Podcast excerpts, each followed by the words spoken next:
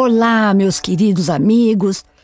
Bem-vindo, bem-vinda a mais um episódio do podcast Praticando o Bem Viver. Eu sou Márcia De Luca e compartilho aqui semanalmente conhecimentos variados de yoga, meditação e ayurveda para inspirar você a trilhar os caminhos do bem viver.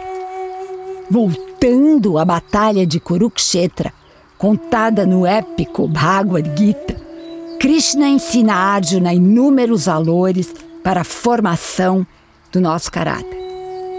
E um dos valores que é extremamente importante é chamado o domínio da mente. Mas o que significa em verdade o domínio da mente?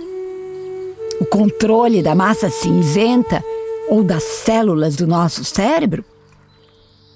A mente pode ser comparada a um caleidoscópio de pensamentos que vão e vêm.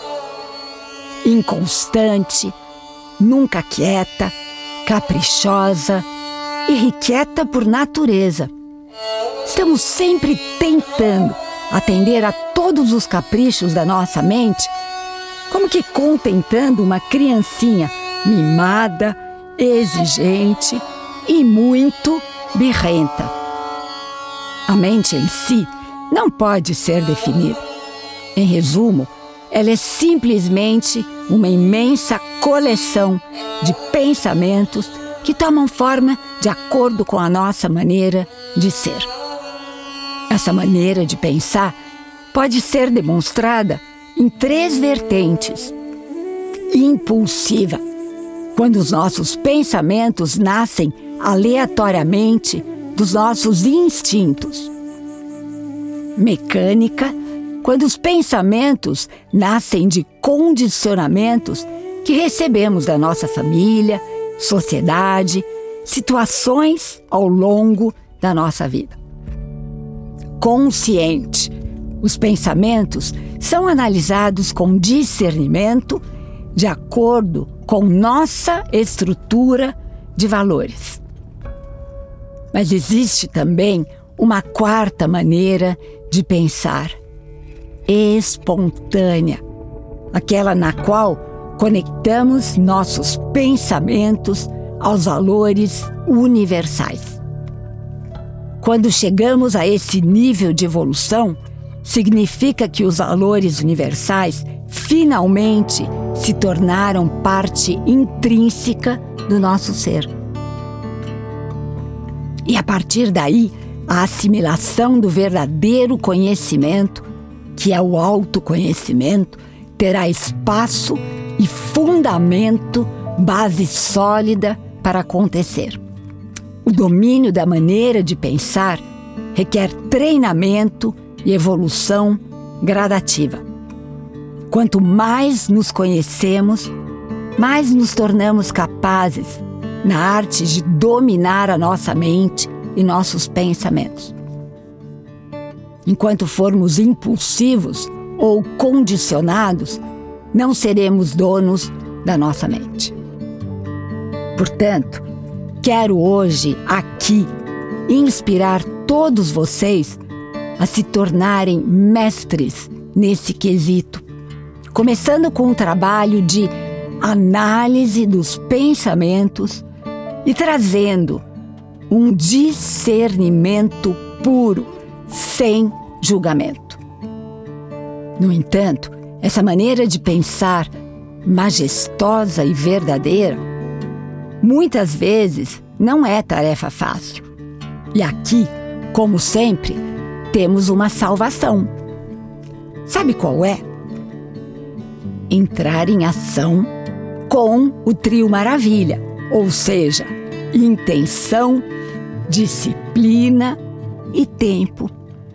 Acho que vocês já conhecem esse trio Maravilha, porque eu repito todos os nossos episódios, de tamanha que é sua importância na nossa evolução. Temos que começar com a vontade intensa e forte de conquistar essa mente espontânea. Em seguida, adicionamos a disciplina comedida, lembra? Sem esforço demais, mas constante, de praticarmos a observação dos pensamentos todos os dias, sem estresse, e a partir daí dar tempo ao tempo. Como já vimos em outros episódios, esse tempo vai até o final de nossas vidas. Vamos morrer trabalhando para sermos seres humanos melhores a cada dia. Temos que traçar um objetivo preciso em relação à observação do que se passa dentro da nossa mente. Temos que ter a capacidade de focarmos no objetivo, de estarmos alertas permanentemente sobre esse assunto.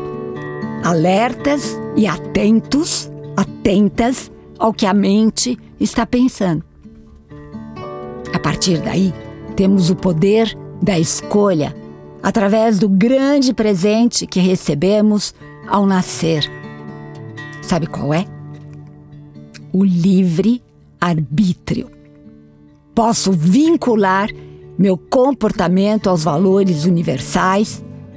Posso também aprender com os meus erros Posso tomar o compromisso comigo mesmo, comigo mesma, de não me distrair.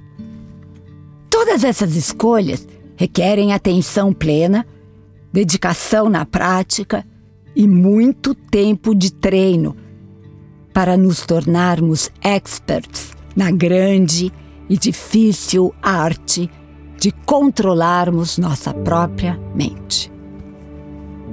Esse comportamento tenha certeza, fará toda a diferença para a nossa evolução espiritual, para a nossa evolução como seres humanos que trabalham em benefício do outro. E aqui, antes de finalizar esse valor, gostaria de convidá-los novamente a conhecerem a comunidade do Despertar, que visa formar uma massa crítica de pessoas à procura de um caminho de evolução em todos os sentidos da vida.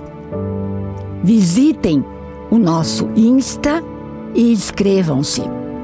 Comunidade underline do underline despertar. Espero por você. E aqui me despeço com a famosa saudação indiana: O ser que habita em mim reverencia com muito respeito o ser que habita em você. E todos somos um. Namaskar.